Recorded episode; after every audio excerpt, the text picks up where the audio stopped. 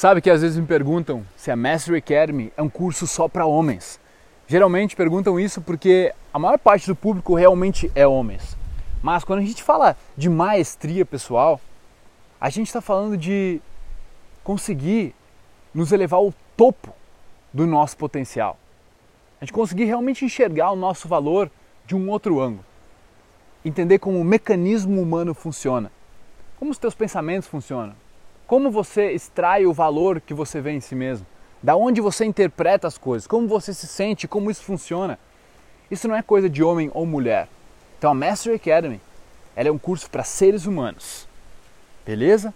Independente de quem você seja, independente da sua escolha sexual, um curso sobre presença e alta performance humana.